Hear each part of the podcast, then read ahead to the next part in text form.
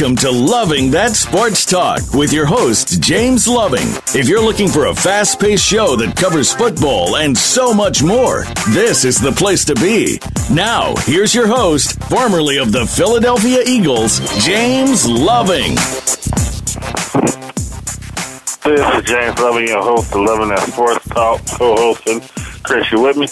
I'm here, James. Chris is just unbelievable, you know the guest we have today. You know, I'm just so excited. You know, I'm just I don't even know what to do right now, Chris. well, introduce him. That's the first thing. Let's do. Well, I'd like to introduce our former NFL player Don Nottingham. How you doing today, Don? I'm doing just wonderful. It's uh, I'm uh, always happy when I can uh, put one foot in front of the other and uh, try to be thankful for all the good things that I've been given in my life, and that's um, like I said, I'm I'm getting to be an old guy, and I'm looking up your stuff. James, you know, you're one of those guys that pushed me out of the league. Got so big and so fast and so strong, and uh, the old fat boy, the old fat boy had to go to work. no, uh, I mean, I watch these. I watch these young guys today, and uh, I mean, my gosh, they're doing stuff that uh, we didn't even dream about. I mean, it's incredible the athleticism and uh, and they, they just uh, the, the sheer power and strength that these guys show. But Don, isn't there also a difference in how things were played? Because back then, you guys were allowed to do a lot more. You know, you you guys hit, and now they they're they're kind of have to back off a little bit. Well, I, I think given all the, uh, the the facts and the, and the the stuff that's coming out right now, I mean, uh, every single day, it seems like I hear about another one of my brothers that uh, that's got issues with the concussions and all the different things. And I don't seem to have too many friends that can walk straight anymore. When we get together to do any kind of a charity event, uh, I watch the guys going. Nobody walks; they all wobble. You know, they got bad hips, they got bad knees, their shoulders are bad, their necks are bad. I was pretty lucky. The only thing that ever bothers me is my hands you know, I was a fullback, so I was always trying to punch somebody in the Adam's apple with my hands, and of course there's a face mask in front of there, so uh, about half my fingers have been dislocated several times, and but that's a small price to pay when when I see guys. Uh, you know, Larry Little just had the hip replaced about a year ago, and I mean, he was he was to the point where, you know, he was he wasn't that old of a man, and he just couldn't couldn't mobilize. So, uh, I think they they got to find ways to to keep football football. But but uh, I agree. Some of the things. I mean, I was always taught uh, uh, nosing the numbers, and uh, I'm going through you. I'm not trying to go around anybody. And uh, but you know, I was five ten. I couldn't reach anybody past their belly button, so it didn't matter. You know, so that's the way it works. And, but the uh, you know, and it, it's a it's kind of a different game today too. We we felt like if we had two 12 to 14 play drives, one in the first half and one in the second half, we had a really good chance of winning the football game. I mean, now, I mean, in, in, in seconds, they can, they can put two or three touchdowns on the board. They're so fast. Right. You know, that's, um, you know, when I think about Paul Warfield and I think about all the guys that I've played with, you couldn't run across the middle when I was playing there. You're going to get, you're going to get kicked around quite a bit. Now, without uh, you got to be a great athlete just to try to keep up with the guys because you can't touch them anymore. You know what, Don?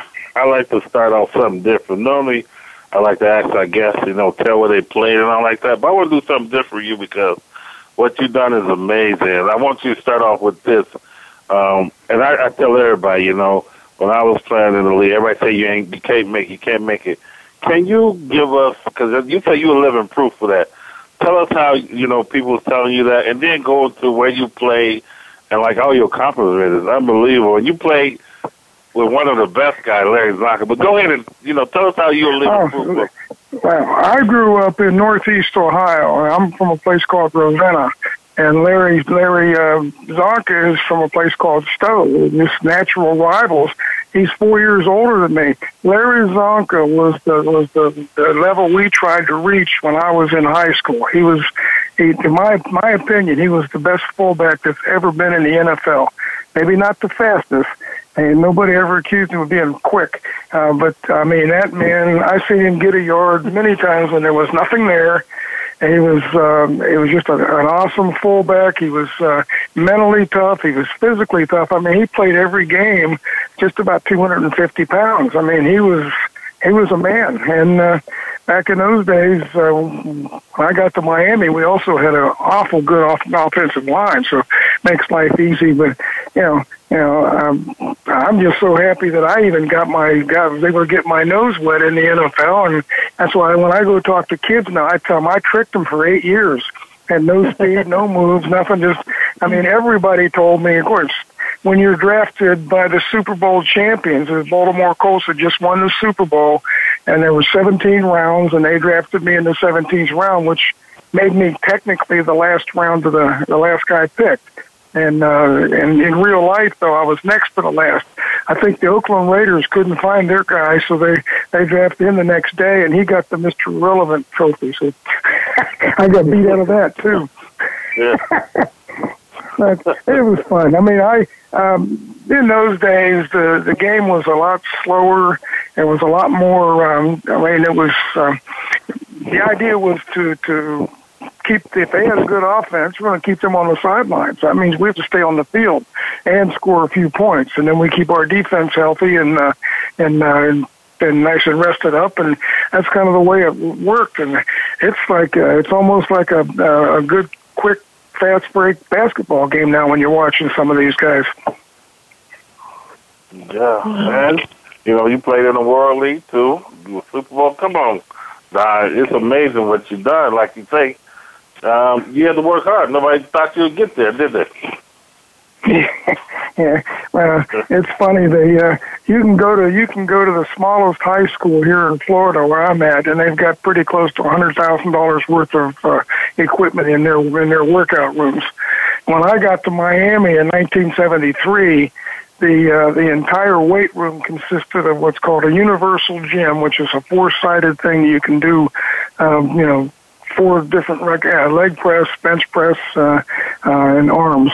And then um, they had 600 pounds of free weight and, and a bench, and that was the entire uh, weight training program that, that we had in the NFL back in those days. And now you go to the you go to the new Dolphin camp down in Davie, and uh, I remember they they walked us around when they first opened that. I mean, they had things in there.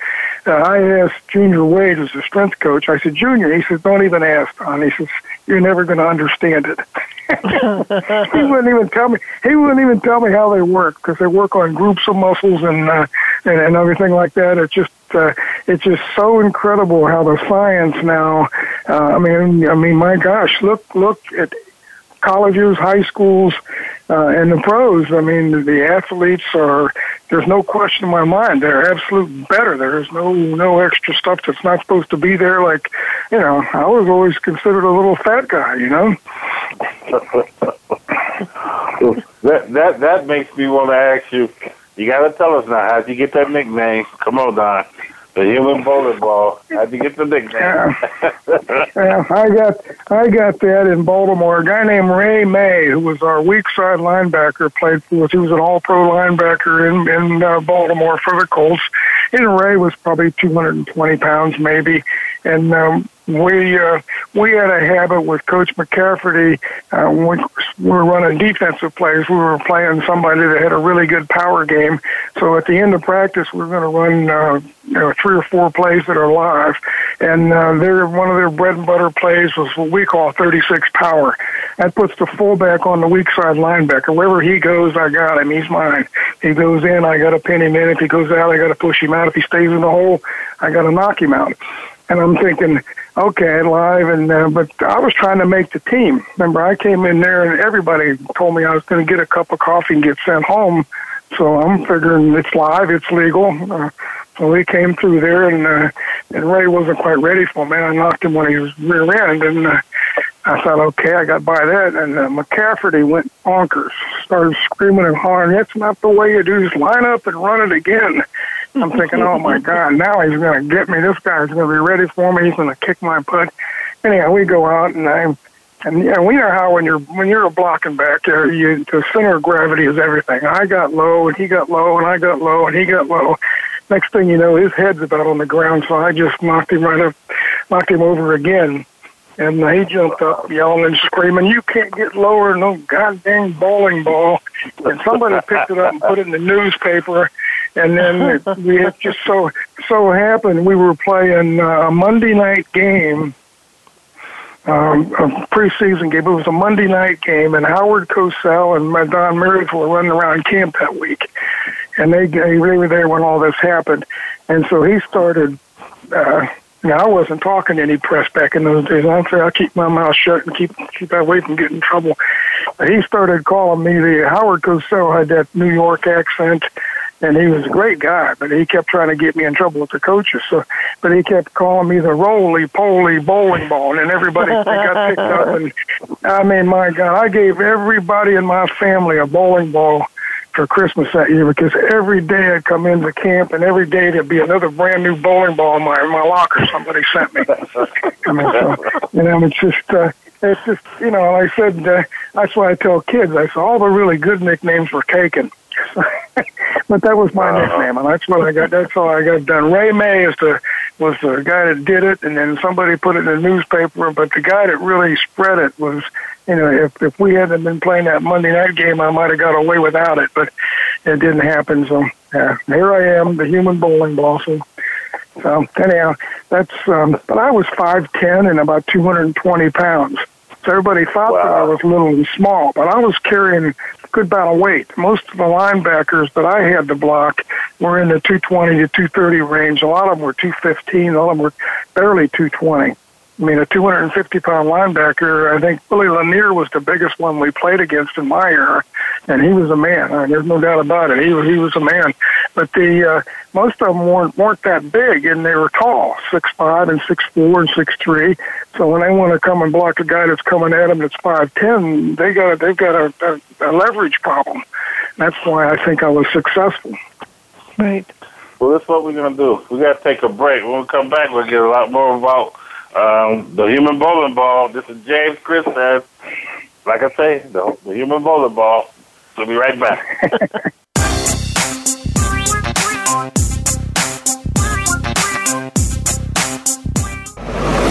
Your internet flagship station for sports, Voice America Sports. Want to experience football from the perspective of two former players who also have coaching experience? Tune in to Sports Info UM with Daryl Oliver and Sam Sword. We'll talk about the drafts, play by play, and even what's happening in the offseason. Daryl and Sam have the connections and the knowledge to bring you the inside stories of the game's past, present, and future. We'll cover the camps, on and off field, and everything else, football and beyond. Sports Info UM is heard Mondays at 8 p.m. Eastern, 5 p.m. Pacific on the Voice America Sports Channel. Check your feelings at the door and enter the man cave. Don't let the name fool you because we're here for anybody that wants to talk and listen in. Host JD Harris and friends are here to lead the forum from the fans, former players, owners, execs, and coaches. While inside the man cave, you do whatever you like. We won't judge. We'll even go beyond sports to talk technology, current events, and entertainment. Tune in every Wednesday at 3 p.m. Pacific Time, 6 p.m. Eastern Time on the Voice America Sports Channel. Internet flagship station for sports. Voice America Sports.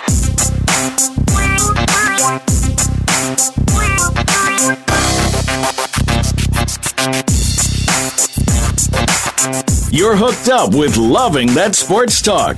James Loving and his guests want to hear it from you. Call us at 1 888 346 9144. That's 888 346 9144. Or drop an email to Loving That Sports Talk at yahoo.com. Now, back to the show. This is James Love, your host for Loving That Sports Talk co-host. And Chris, you there? I am here. I'm just I'm having a grand time just listening to to to to, to Don's stories. Chris told me, Don, she's like, make sure you remember he's a human bullet ball.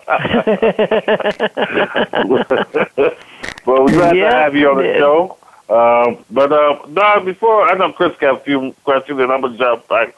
I got one more. Tell a lot of people how the game has changed because I got to put you up there, and I know you might, but I'm gonna put you up there with Larry Csonka. Remember John Riggins for Washington? You know, you right there with him. Tell them how the game changed. Cause back then, fullbacks was needed in the NFL. Now you rarely see them going with fullbacks. Am I right, Don? I don't think they've got a fullback. There might be one or two somewhere hiding in the league, but uh, they've gone to these H backs, and um, but that's that's the way the game's kind of uh, um, it's it, the game is is kind of uh, evolved now to uh, more of a thing. But why would you have a 5'10", 220 pound fullback trying to lead when you can put a, a six foot eight, three hundred and fifty pound guy out there? For the, I mean, you notice uh, a lot of the really good backs nowadays aren't the great big backs. They're the little guys can hide in behind them big old. Uh, we used to call our offensive linemen wide bottoms. You stay behind them wide bottoms, they can't find you. They can't find you. They can't hurt you. That's the way it works. But the, uh, um, like I said, I sometimes get frustrated. Um, um, we went from uh, from Bob Griese style quarterbacking uh, to when I was done, and then Dan Marino came in, and, and uh, I think we went from having 27 pages of running plays in Miami when uh, when we had uh, Griese and Zonk and the offensive line and uh, Mercury Morris, and we made we made it work. We had like 27 pages, and I I think when uh, Marino came in, we had like two pages of running plays and 27 pages of pass plays because we had Duper and Clayton. We had some uh, some just some awesome athletes there, and uh, a guy like Marino that could throw the ball. You know, he could, he could thread a needle from 30, 40 yards out. So, and that's what I thought was the the neat thing about Coach Shula. He always would we go into camp each year, and he'd say, "Okay, this is the hand that I'm dealt. Um, how we're going to build our playbook." And he would build the playbook around who was there, not so much some of these system guys that come in and they're always complaining in the newspaper, "Oh, we didn't win because we don't have we don't have this. We didn't win because we don't have that." BS. Um, Bill Belichick up in uh, New England, along with the ownership and everybody, that's the way the Patriots have been playing the last 20 years. They they yeah. take what they've got and they find a way to make it work. And uh, you know, it's, it's that's football. That's what I loved about football. And you know, you, you teach us how to get on the game plan. Um, you know, when we played against uh, really great teams, uh, when when uh, Buffalo had uh, O.J. Simpson, O.J. only had one hundred yard game against the Miami Dolphins. I mean, most of the time Braxton would get would get close to 100 yards, but they couldn't beat us if he was getting 100 yards. So that's right. what that's what you do. You you know, you break down the game plan and you take away their best play and make them beat you with their second and third play, and that that was what it was all about. And everybody everybody was required to have your head in the game plan. So if you're on the sideline, I'm backing up Larry Csonka, and that guy never got hurt. I mean, he never got hurt. He never came out of a game and I was always ready. You can bet your tail. You look, you find films, and uh, wherever Shula was on the sideline, I was pretty close to him because of just once in a while something might happen. He might throw me in the game. You know, so I'm I'm I'm an optimist, and that's what you do. And uh, uh, but that was what was required, and uh, I think that that's that's the thing that was so disconcerting watching the Dolphins in the last several years is it seems like you got 50 guys out there going 50 different directions. I got I got really excited toward the end of last year. The last five or six games last year, the Miami Dolphins were playing like a football team. They were they were they had, they had found a way to get rid of the mental mistakes and uh, the the goof ups. They were offense and defense. I mean, the goof ups were everywhere. But uh, they they finally got it to where they were playing. We used to say perfect football makes you. I mean, you have to have perfect practice to play perfect football, and that's what they started doing. So I'm guardedly excited this year about the team. I'm um, not happy that Tannehill went down, but uh, uh, Cutler's certainly got the uh, arm and, and the experience to do it. If we can just make him not have to carry the team, we got a good shot. And, but you know, the road still goes through New England. I don't care what anybody says. Yeah. Yep. Good, good, good. So one of the things that I wanted to bring up that you haven't talked about is you actually were with the Dolphins when they won Super Bowl eight. Yes. So yeah, that's why I tell you, when I go talk to kids, I tell them, look, I got drafted by the Baltimore Colts after they beat Dallas in the Super Bowl. I mm-hmm. get traded to Miami Dolphins in 1973 after they went 17 and 0. I tell you, it's, uh, timing is everything. But uh, but I tell everybody, the good Lord still shined on me because not only was I not supposed to make it to the first NFL game, I was actually lucky enough to be in the right place at the right time, and I now own a Super Bowl ring for Super Bowl eight. Who, by the way, in Super Bowl eight, the, the most valuable player was Larry Csonka. So that tells you how much time I spent on the field. Right. but my point is, I was part of a very, very good team, and uh, and uh, that's why I tell kids when I talk to them, my message is very simple. You don't let anybody tell you what you can do. You show them, and you do your best job. Whether you make it or you don't make it doesn't matter. As long as you can look in the mirror and say, "I listened to the coaches. I tried my best to execute for the coaches. I've done as good as I can do," and I'm uh, that makes you that makes you a stand-up guy. Absolutely. I'm sorry, I didn't mean to cut your question off. Anyhow, you're going to ask me something. Oh no, about... that that that was that was kind of what I was was getting at. Was you know that had to be a pretty remarkable thing for you and your family and your friends and you know because not many people actually say that they were on a Super Bowl team. It's, it's, I, I can guarantee you, I, I can count, I could probably write a volume of guys that I know and they're outstanding team football players, uh, talent, personal talent, everything that go with it, and then everything got a sniff of the Super Bowl, and that's that's uh, yeah, it's too bad, but that's that, that takes me to a bunch of other areas. Like I am so against participation awards. There's winners, there's second place, and there's third place, and there's everybody else like me that that's rushing as hard as they could, and we weren't the tallest and weren't the fastest, but we still competed, and that's the way that we're losing some of that when everybody gets a trophy. Uh, you're not recognizing the guys that, that are actually and the girls too. It's every sport. I don't think I'm, to me, what America, what makes America so great is we have competitiveness. We're not afraid to compete with each other. Mm-hmm. You know, Don, how was it? I mean, just you know, I never got to go to the Super Bowl. I've been to the Super Bowl, but you got to be in one of those. How amazing is that?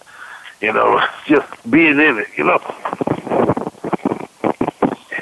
And, I was pretty lucky. I, I I made it to the Baltimore Colts. Uh, uh, 1971, we had Johnny Unitas, who'd already been in the league uh, like 19 years. Morrall was there. He'd already been in the year like 17, 18 years. Um, and uh, Tom Matte, who was one of my high school heroes, he played at Ohio State, and he'd been in the league already 10 or 12 years. John Mackey was the best tight end ever in the world, and uh, he was there. I mean, and these guys, they they taught us how to be men. They really did teach us how to be part of something that was bigger than we were. And I, that that's that's to me the uh, the good Lord gave me a gift there that nobody could ever take away from me. Right, right. Yeah, it, it, it's like I said, it's very it's it's something that that only you will have. You know, you'll be able to to talk about for the rest of your life that most people only wish they, they had the opportunity. Like I said, you you never know when your opportunities are going to come, so you should always be ready to to be uh, be wide awake enough to. Um, I I've talked to some some kids as I been. I'm I'm pretty old, so I've talked to a lot of kids lately, and uh, sometimes they they get expectations. Sometimes I think parents put expectations on the kids that the kids just can't reach and that and then that's that's not what sports is about. Sports to me is all about learning how to be a man or a woman, or but but that goes back to the same thing. You got to learn how to be part of something that's bigger than you are. Which means some days you're going to be shining, some days you're not going to shine so much. It's um, yeah, that's that's what I think the lessons of, that you learn in uh, any kind of sport is. It's uh, you know you don't have to do it all by yourself. We got ten guys on that team on the field any given time. One guy slides a little bit, the next guy can pick him up, and that's mm-hmm. that's the attitude that that I like. It's the attitude I live with. Um, and that's what we try to do. You know, I work a lot here in the county with uh, uh, our special needs community, and I've got people here that uh, that are just um, they're amazing. I've got uh, um, I, I could give you a hundred stories of all the people that put countless hours and effort, and uh, we're making it better. And that that makes me feel like I get up in the morning and I'm I'm ready to go. Uh, I'm, I'm heading out the door. I mean, I'm an old man now, but uh, I still got a lot of things that I can do. Right.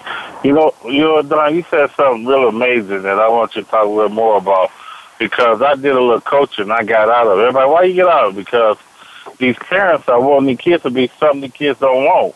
I mean, I had one kid, he had all the talent in the world, but he didn't want to play. And the parent was Exactly. making him, and this kid didn't want to at all. I mean, how do you deal with that, Don? I mean, Yeah, I, I I've seen a whole bunch of kids that have talent coming out of the gazoo, and they just don't want to. They don't want to apply it, uh, and it's a personal decision. And so, what you got to do is, I think, you got to show them show them ways that that, uh, that then when they walk up. To me, it's all about being. And this might sound trite, but if you can look in the mirror and, and tell yourself, "I did the best I could do." Then nobody can ever slight you. Nobody can ever say you didn't do it right. And that's uh, it, sometimes it. I get. Um, I don't know. I think sometimes. Um, um, sometimes you get uh, the people that that are really not playing or coaching, um, but they have they have a big bun- a bunch of input, and they can um, they can be negative. So you, you got to hopefully find ways that uh, you can look inside yourself and find out what what your total true worth is, and that's what it comes down to. And I'm true to my family. I'm true to myself. As long as I can say that, and as long as anybody I know can say that, I'm never going to slight them. That's the way it works. Um, there's tall guys and there's short guys. Well, this what we're gonna do. We'll take another break, and we come back, we're gonna get Chris on you because she's she's ready. You know, I can tell when she's ready. but um, this is James Chris, and um, like I said, former NFL player Don Nottingham, the human bullet ball. We'll be right back.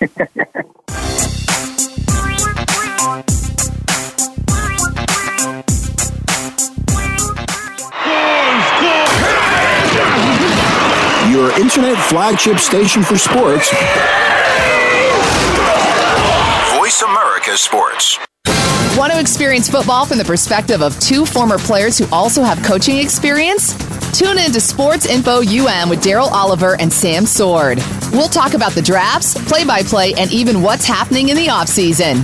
Daryl and Sam have the connections and the knowledge to bring you the inside stories of the game's past, present, and future. We'll cover the camps, on and off field, and everything else, football and beyond.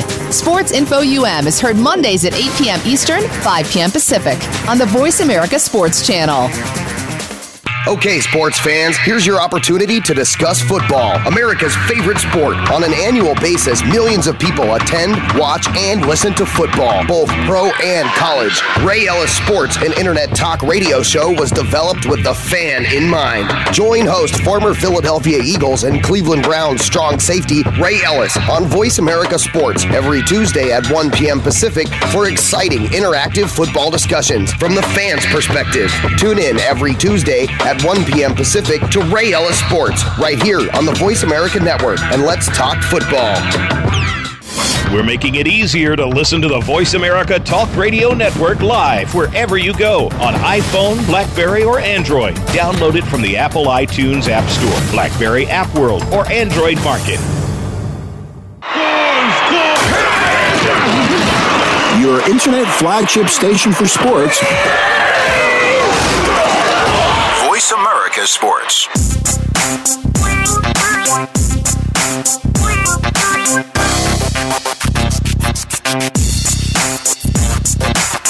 You're hooked up with Loving That Sports Talk. James Loving and his guests want to hear it from you. Call us at 1 888 346 9144. That's 888 346 9144. Or drop an email to Loving That Sports Talk at yahoo.com. Now, back to the show. This is James Loving, your host of Loving That Sports Talk, co-hosting with me, Chris. You there still? Don't leave. I am here, James. Chris, uh, I, I mean, go ahead. I know you got a couple more with them. And, Oh yeah, you, know, I've been I biting on the bolt back here. I don't know where to start, but go ahead, Chris. I know, I know. Um, so, so, Don, one thing that that you hadn't brought up, you know, you you were talking about giving back and so forth, but you haven't talked about this. Was I understand that uh, basically you, you you actually went to Kent State University and yep. basically during the end of spring training, spring practice, uh, there's a Don Nottingham Cup that's given to the, given to the top offensive player. You know, that, yeah, they, that's something they kind of surprised huge. me with that. I never thought I was all that good in college. I just uh, that's kind of nice. I, uh, uh, like I said, I I enjoyed my time in uh, in college and high school. But When I think back on all of my all of my football that I got to play, I think the the most satisfying things that I remember, and uh, it was my high school uh, teams. We had we had coaches. We had uh, in Northeast Ohio, football's king. I mean, on Friday night it's standing room only, so we were playing for the whole town.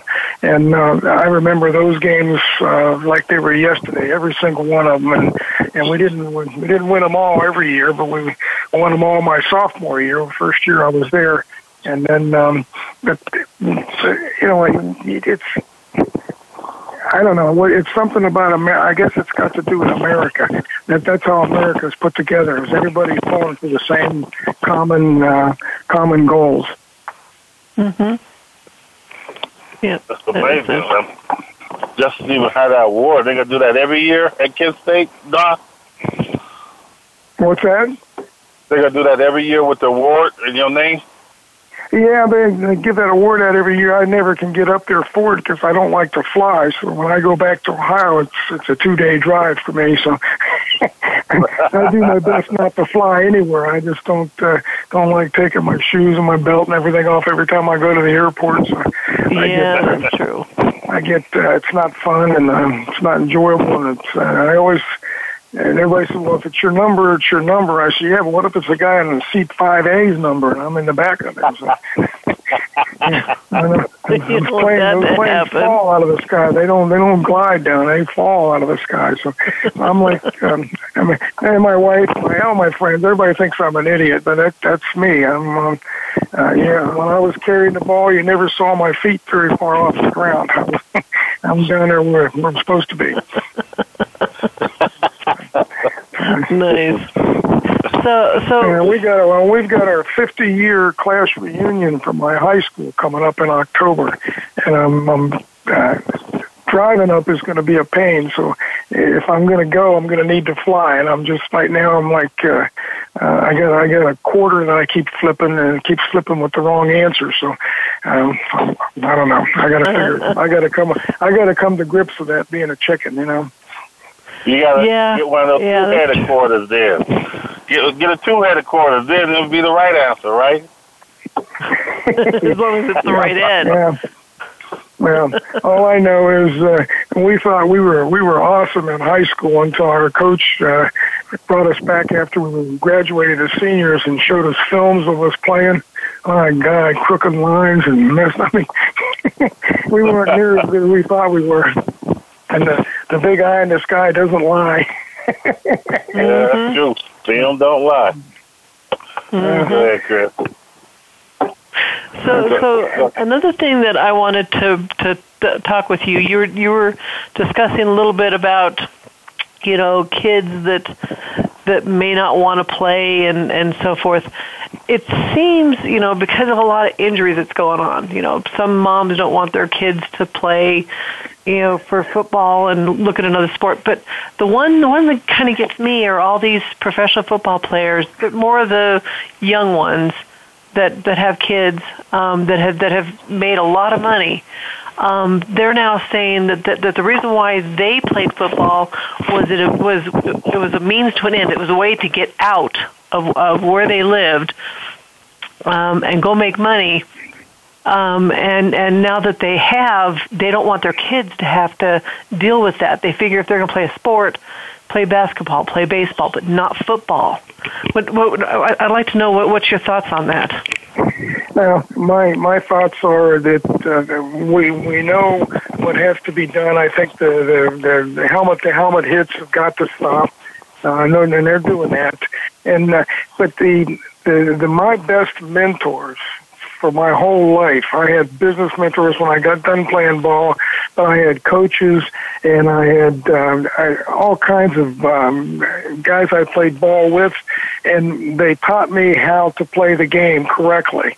And I think the coaches and the coaches that uh, we have at the little league levels and the college and the high school levels uh, are getting better. They're learning what to do and how not how not to, to play stupid football. You play smart football, and uh, so I think there's a way around it. But but the um, you know it's, it's disheartening. It uh, uh, if you play football, sometimes when you get into you know that in that what we call the box from tackle to tackle, there's no way your head's not going to be touching other people's bodies and heads. It's just there's no way that that can happen. So um, I think we have to learn to, to keep doing it, and we have to keep training them up. I mean, um, uh, there's no question in my mind the helmets they have today are better than the helmets that we played with. There's no doubt about that. Right. But, uh, but there's something wrong. There's also something wrong when I watch a, a high school, college, or uh, a pro game. It's amazing to me how many times after the play's over that there's a couple of helmets rolling around on the ground. My, you couldn't get my helmet off with a pry bar. I mean, I was I was taught. Uh, I, I had a conversation with Chuck Yeager one time, and he was an astronaut, awesome right. guy. He told me they they they actually poured a mold and fitted their helmets to them for their when they flew the jets. And that's uh, and it made me feel good because that's the way I wore my helmet. My helmet was tight. If my chin strap broke, my helmet was still going to be on my head.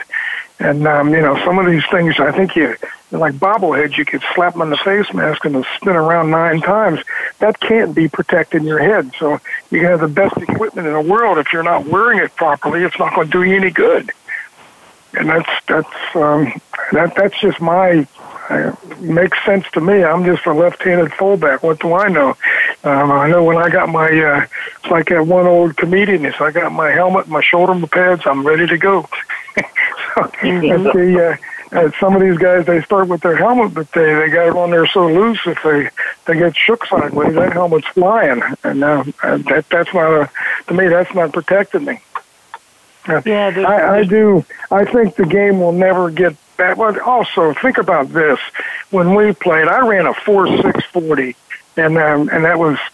And it wasn't because I was fast; it was because I was quick. I, my first ten yards, I was as quick as anybody. After that, the coach always liked to tell me I was slowing down. I said, "Yeah, well, my job's over with. I'm done. You know, I get the linebacker, or I don't." But the, but the, um, you know, the these these the speed and, and the the power that the, the the the men they're playing with right now is so much uh, more. And I mean, I played with some really good hitters. I mean, I I always considered myself a pretty good blocking back. I was a pretty good hitter, and I played some guys that uh, that uh, they were like hitting a piece of you know, hardest steel you could ever think of. They were like hitting hitting a brick wall. I mean, I, many times I had that. Uh, uh, I don't know if you know who Wiley Coyote is, but he used to hit the side of the side of the cliff and slide down. I had that happen to me against several people that didn't look that big, didn't look that strong, but they were they were just that good of hitters. And I think that the game is the game is done. We're we're done with my kind of game, which was a running game. You know, we're going to run 70, 80, 90 plays, and then 70% of them were going to be runs. That's the way we did it. We were supposed to eat clock and, and score a few points, and that keeps our defense safe, and it keeps keeps us on. If we're on the field, they can't score. It's just the way it works. And they, uh, I think that um, I, I think they'll find a way around it as far as they're just and they're already doing it. They're not, they don't allow crackback blocks. They don't allow a lot of the things that uh, that we used to be able to do. And um, and the same thing, they don't allow the linebackers and the safeties to beat up the receivers when they're coming across the middle either. So uh, it's it's it's a different ball game and uh, a lot more uh, a lot more um, um, no nos, I guess, than, than what we had. You know what, um, Don? Uh, we're gonna take our last break. When we come back, I want to ask you um, two questions. One, uh, what was your a story you could tell us when you came into the league as a rookie, and a story you tell us when you was in the league for about four or five years. I know we all got stories, don't we, Don? yep, that's it. I I tell every time I talk to kids, I tell them I'm proof that, that you can get anything is possible because I was not supposed to. I mean, everybody told me you're going to get a cup of coffee and you're going to get sent home, and um, I was pretty sure they were right. But I I figured I'm going in there and I'm going to knock everything that gets near me on the on the ground. I'm going to hurt them. I'm going to and I told my mother before I left, I said, I'm going to try to hurt a veteran player. And she said, why would you want to do that? I said, well, I got no credentials. They don't think I can play ball. So everything, they tell me that everything you do at the pro level is filmed. So I'm going to knock people down. They can watch me knocking people down and maybe I'll get a job. And if not, I'll be back. well, we'll be right uh, back after this commercial.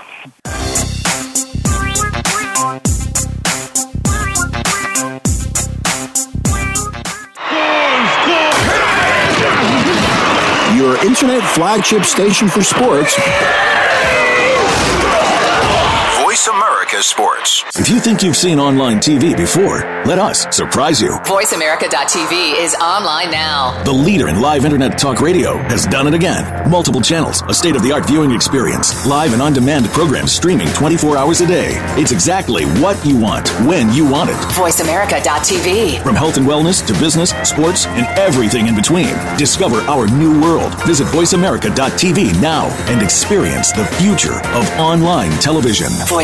VoiceAmerica.tv. Follow the Voice America Talk Radio Network on Twitter. We're at Voice America TRN. You'll get the latest fix on what's happening with our shows, this week's featured guests, and general happenings that you should know about at the Voice America Talk Radio Network. Now you don't have to miss anything when you're away from your home or office. Just go to twitter.com forward slash Voice America TRN or follow along with us at Voice America TRN, the Voice America Talk Radio Network. We're on the cutting edge of social media. Can you keep up? Your internet flagship station for sports. Voice America Sports.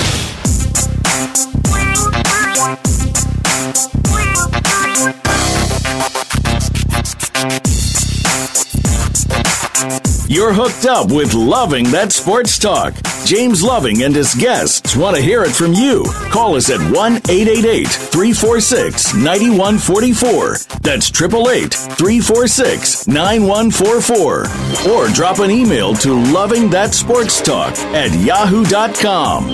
Now, back to the show. This is James Loving, your host of Loving That Sports Talk, and co-hosting with me, Chris. You didn't leave, did you? I did not. I'm right here and I'm ready to go. we got our former NFL player, Don Nottingham, the human roll, roll, bowling ball. Still there, Don?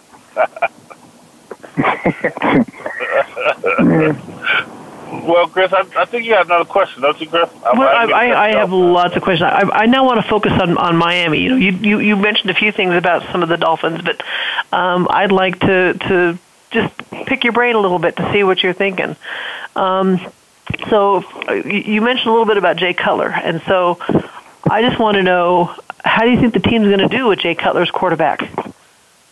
Well, I, I think Cutler's, in my opinion, he's never really had a full um, bank around him anywhere. He's he's uh, there's been they've had good part of the game was good, and the other part wasn't so good. Uh, I'm just hoping that uh, that he's at that age. And remember, when I started uh, in the league, um, I started with two really old quarterbacks, uh, Johnny Unitas and, Earl Morrall, and those guys never got shook up. They never got worried about anything. And if we if we uh, we protected them well on offense, they would make the play happen. And uh, Earl proved that when he got traded from Baltimore went to Miami and filled in for Griese for pretty much the whole the whole regular season of the 17 and 0 team. There's a guy that was, you know, he, he wasn't supposed to be all that good, but the rest of the guys stepped stepped up and made it good for him. So I'm hoping that Cutler can can um, buy into what the what the coaches are telling him and not not just take care of the ball. Don't don't give away uh, bad field position, and then let the defense keep you in the game. And then when you score some points, you win. And that's that's what it's all about. And um, uh, my opinion, if if you got to live with the quarterbacks, uh, like I, I know that Miami won tons of games when when Marino was there. They won them on his arm. Of course, they took, took guys like Duper and Clayton and the other guys to catch the ball too. But uh, my point is, uh, balanced attack is still the best best attack you can get. And if you got a Cutler, Cutler can still throw the long ball. I watched him do it the first one of the first plays he was in Miami, and um, so he can he can get it done. So, like I said. Um, I'm I'm, um, I'm guardedly excited about this year. Um, uh, I think the uh, uh, Cutler's skill set is certainly good enough to get us where we want to go this year. But John, do you think he's a leader? Don't your quarterback got to be the leader? Yeah, I don't know. I've never been in a huddle with him, and uh, he. Uh, I would say um, if you if you look at his body of work in in Chicago, uh, you'd have to have some question marks about that. But uh, the leadership, the leadership is. Um, um, not always the quarterback that provides the leadership. I, I can think the leaders we had were uh, Csonka was a leader, Larry Little was a leader, Nick Buoniconti was a leader. They weren't necessarily the quarterbacks in our in our program, and uh, so the, those are the guys that have got to keep the team together. And they need, need you need always you need uh, somebody that's going to keep the team together. But right. if everybody if everybody is buying into the culture and they know what we're trying to get done, then it doesn't matter who steps up. They're they're capable of stepping up and getting it done, uh, so that it isn't always got to be one person or two people that are carrying the whole load. It's a team job, and that's the way everybody has to think of it. You never know when that uh, when that uh, little uh, tip is going to happen when the little the opportunity to pick up a fumble and carry it in any any number of things that can happen. And uh, you, you just have to be you have to trust in that you're working hard that you got you got you got the plan is at the end of the game you need one point more on the board than the other guys have. If you can do that every game. That's what it's all about. You look ugly as heck that uh, there's some easy wins and there's ugly wins, but uh, you still got to have more points at the end of the day. So I, I, I don't get too worried about putting it all on Cutler's shoulders. I think uh, just like I didn't want, I didn't want it all on Tannehill's shoulders. But, right. Uh, shoot. Yeah. Yep. So okay, Jay Jay Ajayi. Um, he was he. I enjoy watching him. You know, he's he's your guys' guys' running back. He was fun. He's been fun, and you know, my, my question is, do you think he's going to do better this year than he did last? Yeah, I think I, I think he's going to have a heck of a year because they're like I said, it's not the pressure's not on him. The pressure's on on the whole team. So I think that I'll pretty much guarantee you he's down there looking in the mirror thinking, I got a chance to get a Super Bowl ring this year. And mm-hmm. if he's uh, if he's thinking that way and he can keep that focus, like I said, it's all about staying on the game plan and uh, not ever losing confidence in what you can do and what you can't do. That's what it comes down to. And um, you know, I, I watched, I looked at the schedule. We've got to play. Uh, we got to play New England twice from Thanksgiving until the end of the year. Uh, we got, and we play the Bills twice. I think toward the end of the year. So we got four out of uh, four of our our divisional games are are well after the season's uh, already been decided. So we got a chance to back in to be divisional champs uh, a lot of different ways. So uh, it's just now a matter of playing one game at a time and uh, trying to stay ready. I mean, you never know what kind of shape anybody's going to be in the eighth, ninth, tenth. I mean, sixteen games is a lot of games. You know what you, you said, Don, and um, it kind of made me think back. You said, you know, no matter who's the leader, everybody doing what they're supposed to do, be a team. Uh, remember that play with Franco Harris, and he got that uh, deflated ball and ran it in. Remember that? Yeah, yeah. He was he was running downfield. To, he was running downfield to go block. you know, and just like what you were saying. that's that's what I'm telling you. But think about this and this is what I tell Larry Seipel all the time. If uh, if if Larry was the punter on the Dolphin team, because I was sitting home watching that game, Pittsburgh was beating the crap out of the Dolphins. And then when when Seipel took off with that punt and faked it and got a first down, that turned the whole turned the whole game back around. And then Miami came back and uh, and and beat them. But um, up until that point, uh, the, the Steelers were having their way with the Dolphins. And uh, so that's why I told Seipel that was your day to stand up and he didn't. He that wasn't a called play. He just did it. So, and that's what uh, that's what Shula said. You can always have the right to do that, but just remember you got a plane ticket home if it don't work. So, yeah. That's funny. I, I always told uh, I got I got used a lot of short yardage and goal line situation. They call that red zone now. So I got to I got to be in games when we're anytime from our two yard line into the into the end zone. So I got to score a ton of touchdowns. But I think the longest one I had was about a yard. I think uh, most of them were about six inches, and they just gave it to me because it was six inches, and uh, it's a good key breaker. And uh, so uh, that's the way that kind of works. But the so but point is, when you got a chance to get the ball over the line, you get it over the line. You don't try to worry about looking good and uh, and like you got moves and stuff. You, you burrow in there behind them big guys, and guess what? Usually, good things happen to you. And that's what, um, as like I said, Seipel did that. Uh, matter of fact, that, that middle of the season, Earl Morrall probably had the longest run on the Dolphin offense that year when he took off with one because he couldn't find a receiver open. I think it was like 18 yards. That was like the longest run of the year for the whole Dolphin uh, offense. So tell me, Earl was 40 years old. I mean, come on. so that's the way it's done. And and when you when you trust it and your and your uh, your head is in the game, that everything like that's possible. And that's that's you just can't afford to to get get some you know that's what you was so frustrated. They would they would do some a mental error a penalty a mistake for something that they they could uh, it's avoidable. If you don't make if you don't don't play perfect football you can't always have a perfect finish Right. You know, John, you and think about it, all these guys, all the guys that are playing on both teams are the, are the cream de la creme of all the colleges in the whole country. So this is the this is the best that it gets. There is no there is no weak spots. You know, you said something. I'm sitting smiling, thinking back to that Super Bowl. Why would you do something that that's that's been working? And you know, I'm talking about that play where they tried to pass the ball keep running the ball in. You won't, you know. Uh, remember remember when, I think I think in the in the AFC Championship game my first year in Miami, we played the Oakland Raiders, and I think Griese threw six passes all day. One of them went for a touchdown.